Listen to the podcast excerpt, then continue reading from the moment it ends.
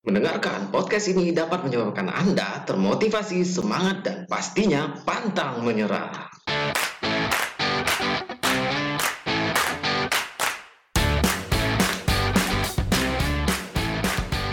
What's up? Salam satu hati boys and girl di mana pun kalian berada yang sedang mendengarkan podcast Bisik. Bincang asik berbagi tips dan triks.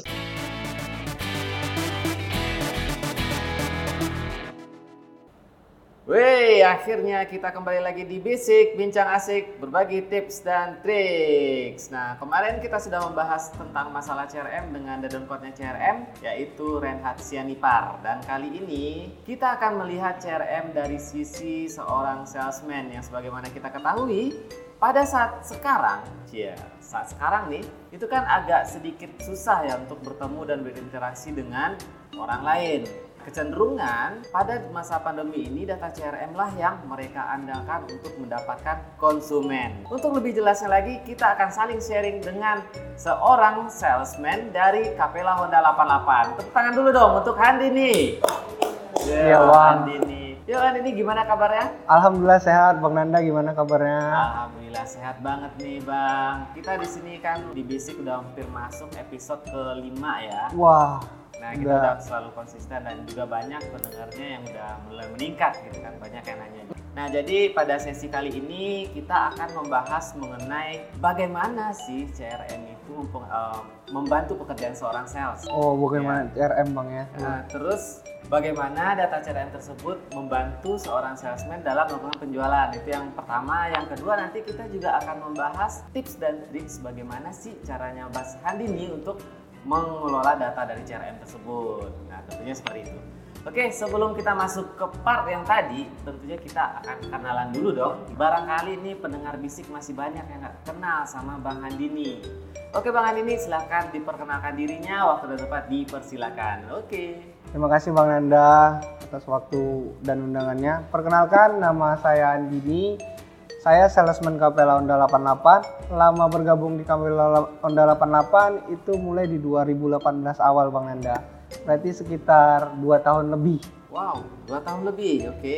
Untuk di Capella Honda 88 sendiri dari masuk sampai sekarang memang awalnya menjadi sales. Oh, jadi dari pertama masuk sampai hari ini itu adalah salesman, nggak ada ganti-ganti nih. Nggak ya? ada ganti-ganti, Oke. Bang Nanda.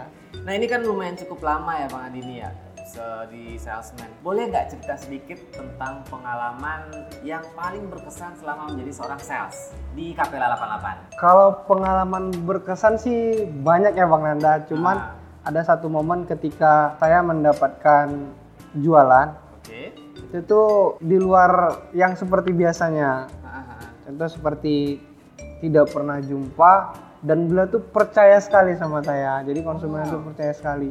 Itu seperti ini ketika tidak ada ketemu, beliau malah menyarankan saya sendiri yang mengantarkan unitnya. Oh gitu Pak. Padahal ini belum pernah ketemu sama belum sekali pernah ya? ketemu sama Oke. sekali jadi beliau Sherlock alamatnya di sini Ah. beliau minta nomor rekening cocok harga dan cocok warna semuanya beliau kirim dan saya yang mengantarkan Langsung Bang yang iya langsung ya sebenarnya kan takut juga tuh bang Nanda ya Ah. soalnya bukannya apa-apa harga motornya juga kan puluhan juta Iya, iya. satu lagi konsumen saya itu belum kenal saya. Jadi memang luar biasa kepercayaan yang diberikan. Jadi saya juga hati-hati mengantarkan motornya. Iya, dan alhamdulillahnya sampai di rumah tuh ya sesuai. Jadi di situlah awal kami ketemu beliau langsung beli motor melalui saya beli Oh, motor gitu. Honda gitu. Itu pada masa pandemi atau sebelum? sebelum bang Sebelum, ya, ya? sebelum bang Anda Oh, sebelum. oke, sudah sekitar tahunan lah bang. Tahunan yang lalu. iya awal-awal masuk di sini.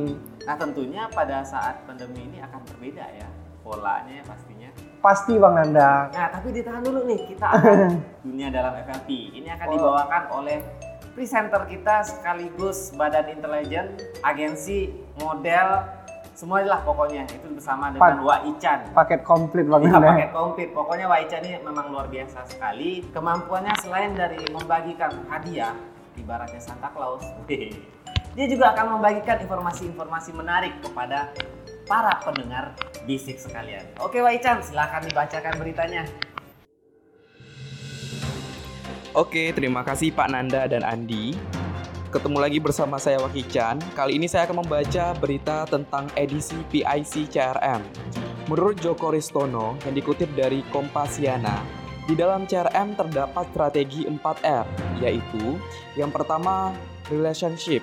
Program relationship tujuannya adalah untuk mempertahankan atau bahkan meningkatkan level hubungan. Loyalitas hanya akan terjadi bila antara pelanggan dengan perusahaan ada ikatan hubungan, seperti program caring, memberi ucapan ulang tahun, ucapan hari besar, melibatkan pelanggan dalam kegiatan sosial, visit, gathering, dan masih banyak lagi. Jangan sekali-kali mencemari kegiatan relationship dengan nafsu jualan. Fokus saja pada relasi. Yang kedua, retensi.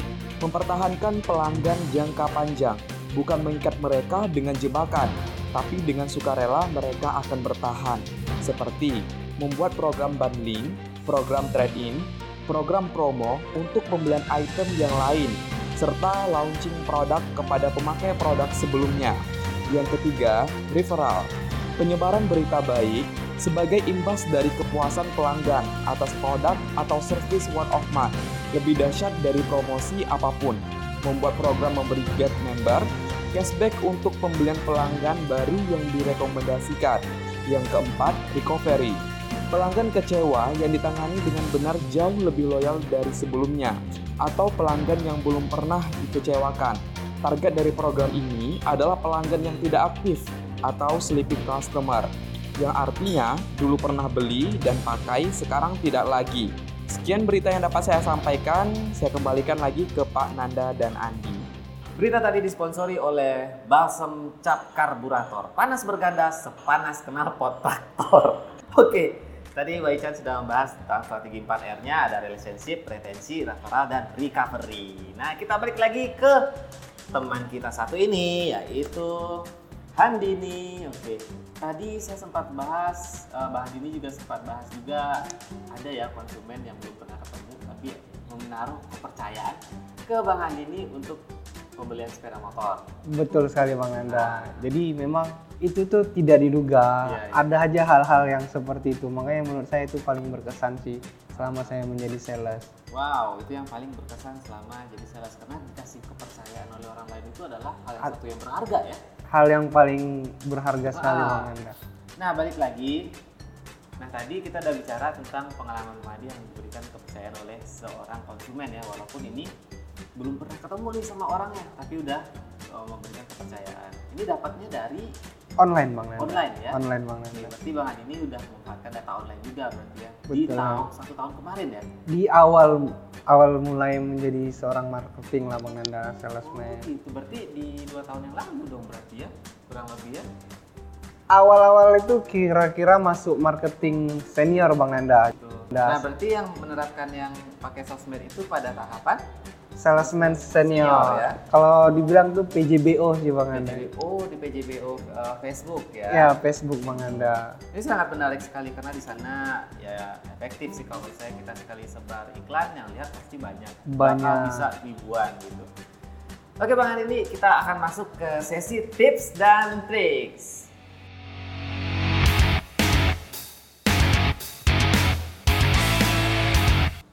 Tadi kita udah sempat bahas mengenai oh, apa yang dilakukan oleh Bang Andini sebelum adanya masa pandemi ini ya.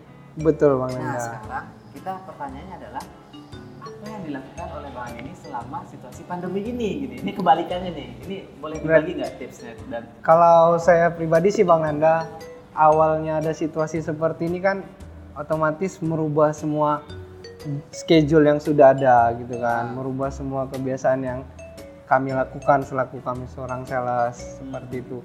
Cuman kalau ditanya tips dan trik, yang paling pertama saya melakukan itu adaptasi Bang Anda. Oke. Jadi adaptasi karena sebetulnya kan situasi ini berbeda dari situasi sebelumnya. Otomatis persiapan kita juga berbeda dari sebelumnya. Yang pertama itu kalau konsepnya saya tuh PPT Bang Nanda. PPT apa tuh PPT? PPT itu yang pertama itu ubah mindset atau pola pikir kita. Yang pertama itu pola pikir. Hah? Jadi kita harus berpikir dulu Bang Nanda, apa sih yang saat ini bisa kita lakukan? Hmm. Karena kan betul yang Bang Nanda bilang untuk ketemu ataupun langsung bertemu dengan konsumen aja itu susah gitu kan. Jadi istilahnya jangankan kita, kadang konsumen juga tidak mau dekat sama Iya. kita. Sementara kalau untuk dengan konsumen ini kan harus kalau kita bilang komunikasi dua arah seperti itu Bang Nanda. Berarti yang pertama adalah pola pikir ya. Betul Diubah. sekali Bang Nanda pola pikir. Dan P yang kedua itu Bang Nanda, P yang kedua itu ya perilaku kita Bang Nanda. Jadi ini masuknya ke aktivitas, kegiatan sa- kita seperti biasanya. Itu yang kita siapkan perilakunya contohnya ini kan banyak schedule-schedule yang dibatalkan Benar, atau benar, benar. tidak bisa dilakukan. Contoh seperti pameran, canvassing, roadshow. Iya, soalnya kan kita nggak boleh Betul, Bang Nanda. Ini ya di tempat-tempat umum kayak gitu ya. Betul sekali gitu. Bang Anda. Jadi promosi-promosi yang biasanya kita lakukan untuk menunjang penjualan di situasi ini tidak bisa dijalanin gitu kan. Jadi itu yang P yang kedua. Dan yang T-nya nih Bang Nanda, T-nya itu adalah teknik. Ya, teknik. Oke. teknik ini semua sales pasti punya karena kan tujuannya tetap sama. Jadi teknik ini juga harus disiapin karena adanya situasi ini otomatis promo-promo yang diberikan setiap bulannya atau program setiap per bulannya juga harus kita kuasai, Iya, bukan hanya produk knowledge-nya, promonya agar informasi yang kita berikan ke calon konsumen itu tidak simpang siur Bang Anda. Jadi jelas, real gitu. Oh gitu. Jadi berarti selama menjadi salesman ini dengan kondisi terdapat kondisi pandemik ini harus memutar otak nih ya. Betul sekali Bang Muncullah yang Nanda. namanya PPT ini, pola pikir, perilaku, perilaku sama teknik ya. Iya Bang Anda, bukan para pencari Tuhan Bang Anda Oh, ya. iya iya kita kayak sinetron sinetron pas zaman puasa sering banget tuh. iya iya benar benar benar. Nah untuk sudah dapat nih kita udah merubah pola pikir ya kan ya habit kita teknik kita. Nah kalau seandainya tiga tiga itu diubah apa sih efeknya sama Bang Andi? Kalau dampaknya atau impactnya ke saya pribadi Bang Nanda ya, kita jadi lebih yakin bahwasanya kita pasti bisa jualan gitu di dalam situasi apa pun. Karena jujur saja Bang Nanda, walaupun situasinya seperti ini, banyak juga bagian-bagian atau bidang-bidang yang mengalami penaikan secara pendapatan.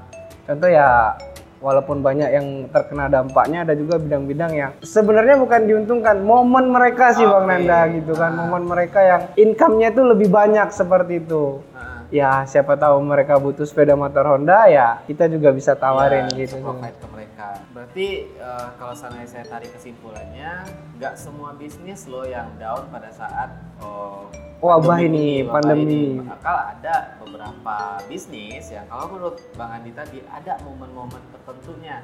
Mungkin pada saat ini adalah momen mereka itu mendapatkan keuntungan. Gitu. Betul sekali Nah di sanalah kita untuk melihat target pasar kita itu. Gitu. Kita menentukan si target pasar. Betul sekali Bang Nanda. udah pernah dengar CRM belum bang?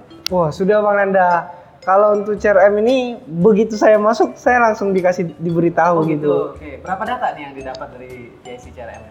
Kalau awal masuk itu kami khususnya Salesforce ataupun salesman itu diberi data 12 data konsumen. 12 data konsumen. oke. Ya, baik itu konsumen yang pembelian sepeda motor Honda atau unit entry yang servis di Ahas gitu Bang ya. Nah ini relate loh sama pembahasan kita kemarin dengan Pak Renhard. Jadi kalau untuk PIC CRM itu dapat data itu dari penjualan udah pasti itu. Pasti. Nah untuk data tambahannya didapat dari jaringan H2 dan H- H23 gitu. Nah inilah yang didistribusikan kepada sales. Bagaimana caranya Bang Andi untuk mengelola data tersebut? Kan dapat nih 12 nih. Betul sekali Bang Hmm, Nanda. Nah itu di gimana lagi nih datanya? Yang pastinya kami langsung melakukan follow up Bang Nanda ya. Nah, Cuman bukan yang follow up langsung harus cepat, harus cepat selesai biar nggak kena marah kalau misalnya nggak follow up, bukan seperti Iya. itu Bang Nanda. Jadi saya pribadi juga memikirkan waktu yang tepat atau golden time-nya Bang Nanda. Oke. Jadi misalnya dari data itu kan sudah dianalisa tuh sama PIC CRM. Ah, Ada yang bekerja sebagai karyawan swasta maupun PNS ah, ataupun wira swasta atau semacamnya Bang Nanda ya. ah. Jadi kita bisa lihat dari data itu baru kita menganalisa jam berapa sih enaknya kita telepon, kita follow up, kita tawarin produk seperti itu Bang Nanda. Jadi kita harus tahu juga nih waktu-waktu yang tepat, yang optimal kita untuk nelfon atau follow up si konsumen. Kalau misalkan menurut Bang Andi sendiri ini, udah biasanya dapat data dari CRM itu pagi mungkin ya, anggaplah pagi. Iya, pagi Bang Bang Andi nyamannya itu nelfon atau follow up itu jam berapa? Selain kita memikirkan ataupun membuat golden time sendiri, Ah. kita juga mempersiapkan diri kita sendiri Bang Nanda. Oke. Yang namanya follow up itu kan kita tidak bisa diganggu gitu dengan kegiatan lain. Hmm, hmm. Jadi selain Harus fokus ya. jadi kita juga harus fokus. Jadi kalau misalnya jam berapa ya, contoh kalau misalnya jam-jam 11 sampai jam 2 itu itu adalah waktu yang paling bagus buat melakukan follow up menurut saya pribadi. Tapi bukan jam 12 siang Bang Nanda ya. Jadi ranknya dari jam 11 sampai jam 12. Oh, gitu. Karena Seperti itu. Jam kebanyakan- 2 maksud saya iya, Bang Nanda. Pas di momen-momen waktu istirahat, orang lagi nyantai, Betul kita sekali, masuk Bang. buat nelfon. Betul Bang Dan Nanda. kebayang juga sih kalau mereka lagi sibuk, kita telepon, ya ada komunikasinya nggak bakal optimal. Pasti, Bahkan Bang Nanda. bisa jadi itu dimatiin. Nah sedikit tips dari saya, kalau seandainya kita pengen tahu nih yang namanya golden time, kalau yang menurut Bang Andi itu kita juga lihat profiling dulu si konsumen kita. Eh, Kira-kira jam berapa kita akan menelpon. Nah dari 12 data tersebut yang Bang Andi sudah dapatkan, itu berapa Bang yang merespon? Ada feedbacknya Bang? Kalau yang merespon itu lumayan banyak ya Bang Nanda ya. Dari se- 12 data itu 9, 10 itu biasanya feedbacknya positif Bang Nanda. 9 sampai 10 udah positif nih. Positif. Ah. Cuman memang ada kendala pastinya Bang Nanda ya. Satu, dua atau tiga itu ada yang nomornya tidak aktif. Ataupun ada yang memang bukannya PSI CRM-nya tidak memfilter, tapi memang saat itu mana tahu dia memang handphonenya tidak aktif seperti itu. Satu lagi ya ada yang memang konsumennya itu lagi tidak ingin ditelepon walaupun jadi, ah, karena kan banyak kegiatan juga gitu kan ataupun problem yang lain gitu. Berarti dari 12 data 9 sampai 10 itu ada feedback positif.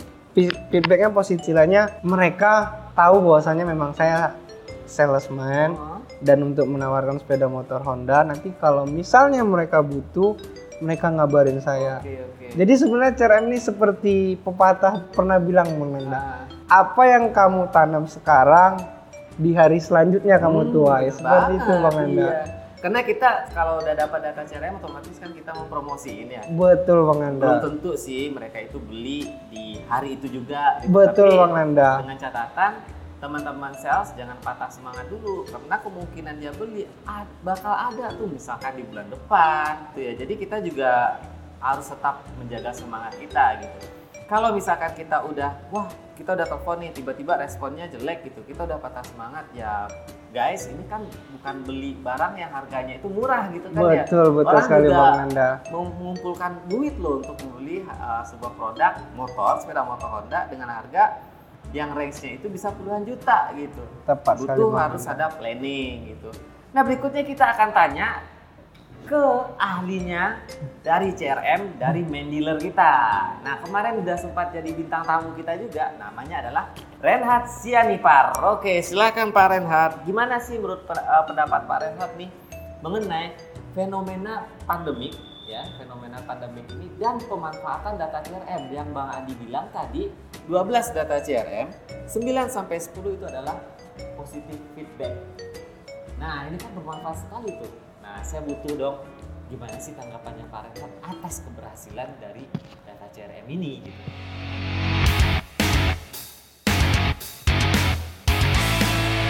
Oke, thank you Bang Nanda. Eh, kembali lagi bersama saya gitu ya. Hmm. Rena Sanipar, mohon maaf kalau misalnya wah, Mohon menyampah gitu ya, menyampah ke spam gitu ya dari kemarin gitu ya. Oke, untuk terkait database itu sebenarnya harusnya nih, harusnya seorang PSRM memberikan data itu sudah valid sebenarnya satu. Plus itu sudah berdasarkan based on analisa. Jadi seharusnya itu sudah angka eh, success rate-nya atau closing-nya atau bisa dikatakan eh, peluang besar itu udah rata-rata udah harusnya udah oke lah untuk mau beli sepeda motor udah prospek. Jadi kita lihat dari Bang Andini udah mengatakan 12 data itu ada 9 data yang sudah eh, ada kasih respon gitu ya feedback setidaknya ngerespon gitu ya. Iya betul sekali. Eh, berarti 3 per 4 dari data total semua. Nah, Itu sudah cukup baik sih sebenarnya. Tapi itulah sebenarnya CRM. Tapi kalau misalnya teman-teman itu menjalani proses CRM atau menjalankan eh, program CRM ini dengan yang asal, yang penting reportnya aja, itu nggak akan bisa sih teman-teman. Ya hasilnya apa? Hasilnya kebanyakan bisa jadi loss atau banyak yang tidak aktif atau segala macamnya. So yuk mari kita jalankan CRM ini yang benar-benar ya kita dalami seperti apa CRM-nya, kita dalami wilayahnya dulu, kita tahu dulu wilayah kita seperti apa, konsumen kita seperti apa, itu saja sih Pak Nanda. Nah, itu dia tuh dari Pak Renhat tadi. Wejangan yang udah disampaikan sama dia. Ternyata manfaat CRM itu sangat luar biasa sekali. Walaupun ya masih masuk kategori wajar lah satu atau dua itu terdapat ada yang data error atau misalkan konsumennya nggak ngangkat gitu. Nah sekarang kita compare nih. Sekarang kan kita udah sama Bang Andini lagi nih. Di sini Bang Andini kurang lebih selama 2 tahun udah menjadi sales. Nah kita coba lihat perbandingan. Bang Andini lebih enak Iya, Bang. mana ya mengelola data PI, data da- yang dikasih sama PIC CRM di dealer atau mencari data sendiri?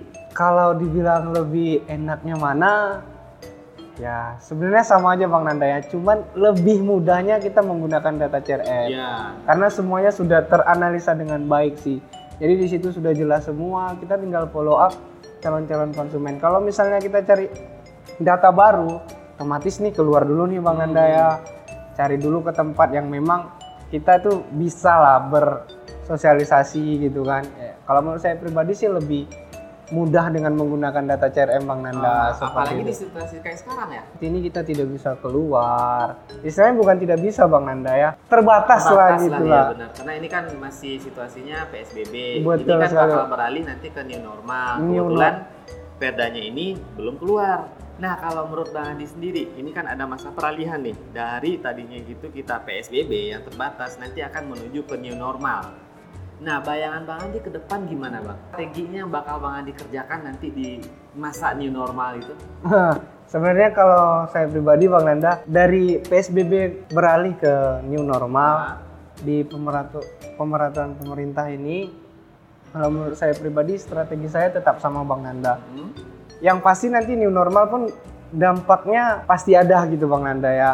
Oke. Karena bagaimanapun ya seperti khususnya kami sales itu kan tetap tuh menginginkan kondisi secepat mungkin seperti situasi Situasi semula. sebelumnya karena banyak ya agenda-agenda yang Betul, tertunda gara-gara banyak ini ya. agenda-agenda yang tertunda. Sementara kan new normal kita juga tetap ya walaupun kita udah bisa beraktivitas seperti semula tapi masih menggunakan protokol kesehatan. Jadi masih ya istilahnya ada batasan juga Bang Anda gitu ya. Karena dampak-dampak sebelumnya itu belum pulih semula Sem- seperti biasa Bang Anda contoh seperti finance atau Iya. leasing. Itu kan banyak dari konsumen yang relaksasi gitu Bang Nanda ya. Jadi otomatis ya finance juga saat ini supportnya sih ya berkurang seperti Iya, itu. Kayak dari segi DP itu kan lumayan tinggi. Jadi Ah. memang ya adaptasi lagi Bang Nanda Ya, gitu. Balik lagi ke yang topik tadi ya. Iya, adaptasi. dengan lingkungan yang baru, suasana lingkungan yang baru. Gitu. Jadi memang kita memang harus menganalisa sebaik mungkin agar memang kita seorang sales khususnya saya Bang Nanda ya Iya. biar jualannya tetap stabil Stabil. gitu Bang Nanda. Nah, way, untuk masalah jualan nih, ya, pengen tahu sedikit bocoran nih Bang Andi. Dari 12 data CRM yang kasih tadi, itu yang closing berapa tuh biasanya Bang? Kalau dibilang deal gitu Bang Nanda ya, follow up deal ataupun closing pasti setiap bulan itu ada Bang Nanda. Dari data CRM? Dari data CRM ya. Kalau Wow. paling banyak sih itu di bulan Agustus Bang Nanda di 2019 saya masih ingat itu ada 5 5 konsumen yang deal dari, Dari follow up CRM. CRM. Paling minimal tuh ya satu lah Bang Nanda setiap bulannya. Tunggu apa lagi? Ayo kita manfaatin data CRM yang ada di dealer kita masing-masing nih udah ada buktinya nih di depan mata kita. Bang Andi ini follow up data CRM dikombinasikan dengan sosial media tadi ya. Betul sekali Bang juga Nanda. nge-share apa namanya oh, promosi-promosi di PJBO Iya, di sosial media itu kalau misalnya dicombine mulai dari kita punya data CRM nih terus kita combine juga untuk promosi di sosial media itu impactnya bakal sangat jauh lebih besar sekali dibanding ini kan ya jalan keliling-keliling kan masing. istilahnya kalau jalan sana jalan sini ya masih ya 50-50 lah Bang Iya. Nanda. Kalau ini kan udah sedikit on the track nih ya Ya, karena kenapa saya bilang 50-50? Kalau di jalan itu kan kita belum tahu beliau tuh pernah beli sepeda motor Honda atau udah tahu dealer kita atau belum gitu Iya, kan. iya. Sementara yang di CRM ini datanya kan memang data konsumen-konsumen yang sebelumnya Iya. yang melakukan pembelian, yang melakukan servis. Jadi ya ketika mereka memang butuh, pasti mereka akan ngabarin kita Bang Nanda seperti setidaknya itu. dia tahu sedikit dulu nih tentang profile dealer kita Betul, gitu kan. Bang gitu Anda. aja kenal sedikit kan banyak tuh kalau saya udah kenal ya kan ya itu kedekatan kita juga akan lebih dekat sama si konsumen Istilahnya dia tahu kalau kita memang kerja di Honda benar gitu. banget, benar banget. Oke Bang Andi, boleh minta saran nggak atau tips dan triks untuk teman-teman bisik yang ada di luar sana, yang khususnya untuk salesman?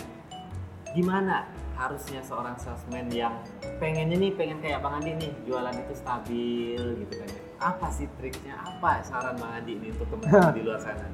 Kalau saya pribadi Bang Nanda gambarannya ke depan ya tetap semangat dalam arti kata apa memang sekarang situasinya sangat banyak tantangan seperti itu Oke. Jadi kalau saya pribadi tips saya ke depannya tetap tetap membuat karakter saya yang baru. Oke. Dalam arti kata semua kebiasaan yang saya lakukan yang tidak bisa dilakukan sekarang ya nggak apa-apa, mudah-mudahan cepat bisa dilakukan dan yang sekarang saya bisa lakukan saya tambahin upayanya Bang Nanda.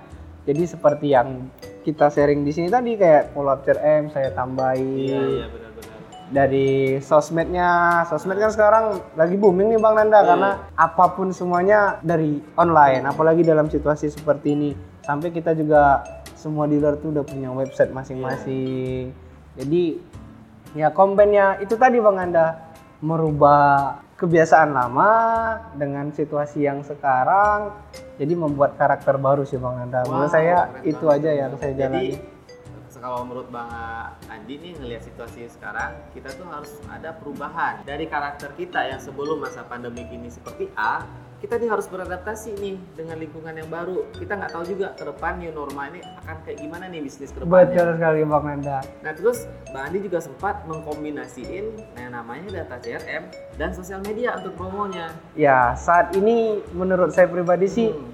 itu pengaruhnya besar Bang Anda. Iya. Apalagi sekarang kan era digital gitu Ah. kan, milenial ya. Jadi memang kita harus fokus ke situnya lebih gitu sih. Iya. Berarti intinya adalah perubahan. Kita Perubahan. butuh sebuah perubahan. Perubahan dalam artian kita harus menjadi perubahan, berubah untuk menjadi yang lebih baik ke depannya untuk menghadapi situasi Saat ini. saat ini. Oke, thank you banget Bang Andi. Kita akan masuk ke sesi jawab cepat.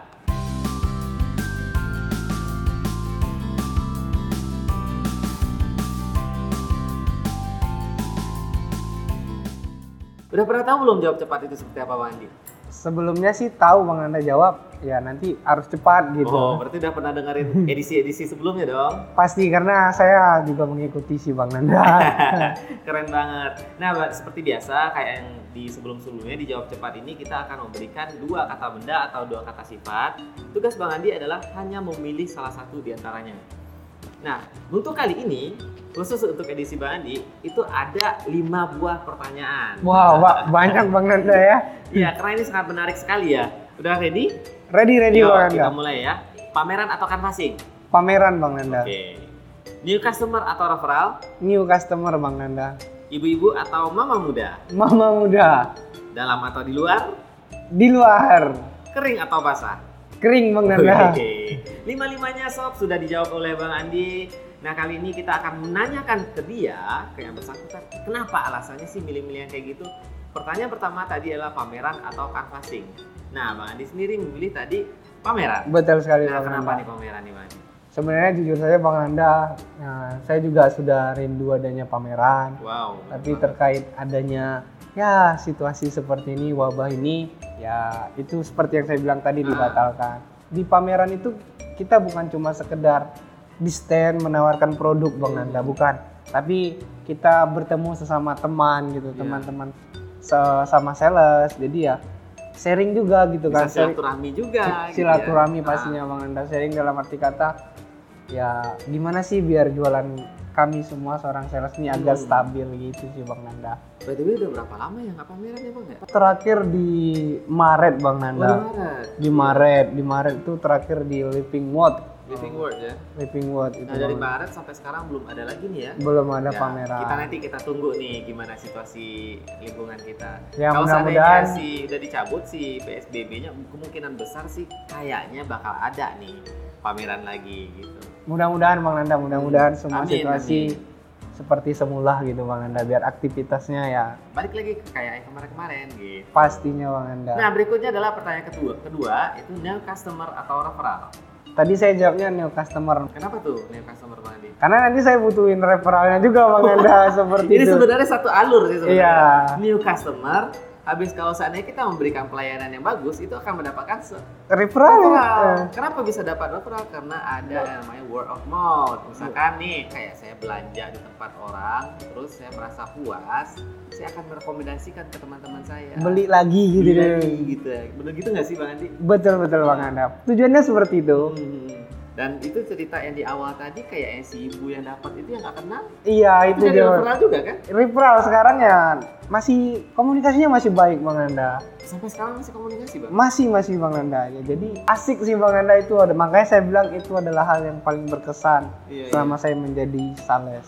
Oke. Walaupun yang lain banyak lagi ya Bang Nanda ya, tapi itu itu pasti berkesan semua tiap-tiap kejadian pasti berbeda-beda Iya, nih gitu, gitu, kan ya. Bang Nanda. Kita ketemu sama tipikal konsumen A, pasti pengalaman experience-nya beda juga. betul Bang Ketemu sama. B, beda juga gitu. Oke, kita bungkus lanjut ke pertanyaan ketiga, ibu-ibu atau mama muda. Ya, saya sih milihnya mama muda Bang Nanda. Mungkin Bang Nanda juga sama gitu kan. Kenapa nih mama muda nih? Kenapa mama muda? Di saat mama muda itu adalah situasi yang paling konflik buat seorang yang nantinya menjadi ibu-ibu gitu kan. Oke. Banyak problemnya, banyak hal-hal yang memang di luar kebiasaannya seperti itu Bang, Bang Nanda. iya, benar-benar. Jadi ya asik aja sih kalau milih mama muda gitu kan. Hmm. Selain yang itu tuh, ah ya itu sih Bang Nanda. Oh, berarti kalau menurut Bang Andi, mama muda ini adalah masa transisi Menjadi keibuan yang keibuan sesungguhnya. secara apa ya secara literally itu udah ibu-ibu gitu kan ya. Betul Nah ini dari mama muda dulu peralihannya ini menarik banget sih berarti Bang Adi menghargai proses berarti ini ya. Memang kita sebagai sih menghargai proses Bang Nanda gitu Bang Nanda. Oke berikutnya ada pertanyaan adalah dalam atau di luar. Tadi mau jawabnya di dalam Bang Nanda, tapi kenapa saya pilih di luar? Ya seperti pekerjaan saya ya, kami di luar itu mencari hal baik yang akan Ah. dibawa ke dalam dealer seperti itu. Oke. Dalam arti kata bukan hanya seorang konsumen, tapi kami lihat lingkungan sekitar apa sih yang cocok agar jualan dealer itu atau jualan kami itu tetap stabil. Contoh di sini nih tempatnya bisa dibangun tenda kampasing, Nah, tempat pameran tunggal seperti itu Bang Nanda. oh gitu. Jadi jangan pikir aneh-aneh dulu. Iya Bang Nanda. Sebenarnya saya bukan mau cari aman di luar sih Bang Nanda. Ah. Ya itu tadi gitu. Kering apa basah? tadi saya jawabnya kering Bang Nanda. Kalau basah kan bukan lebih enak ya? Ya, sebenarnya enak yang basah sih Bang Nanda, tapi contohnya seperti ini. Saya lagi membutuhkan hal-hal yang tidak basah dalam waktu saat saya keluar, Oh, jumpai konsumen. Nah, maksud saya tadi yang basah itu kalau makan mie ayam basah kayaknya enak gitu. Ah gitu. Ya oke oke kita lanjut lagi berarti itu kan situasi di mana ketika Bang Andi pergi keluar menemu- uh, menemui konsumen itu berharap situasi kering ya. Se- Sebenarnya cerah Bang Nanda. Cerah. ya biar jualannya juga jadi cerah gitu. Iya benar banget benar banget. Kalau seandainya basah takutnya nanti kepleset. Nah, Kepleset. keplesetnya salah lubang nanti kan. Nah, Gitu, itu. Oke, Oke, akhirnya Bang kita sampai ke tahap paling akhir Bang Andi. Saya butuh ini nih Bang. Butuh sedikit pandangan ke depan nih oleh Bang Andi nih. Kayak misalkan kata motivasi ke depan atau tindakan yang akan dilakukan ke depan, boleh nggak diceritain di sini Bang Andi? Boleh sekali Bang Nanda. Jadi kalau saya pribadi saya pernah membaca artikel ya Bang Nanda ya. Hah? Bahwasanya kita itu memang harus disiplin. Disiplin dalam segala hal. Tapi disiplin itu sebenarnya bukan kata sifat Bang Nanda, tapi sebuah keterpaksaan.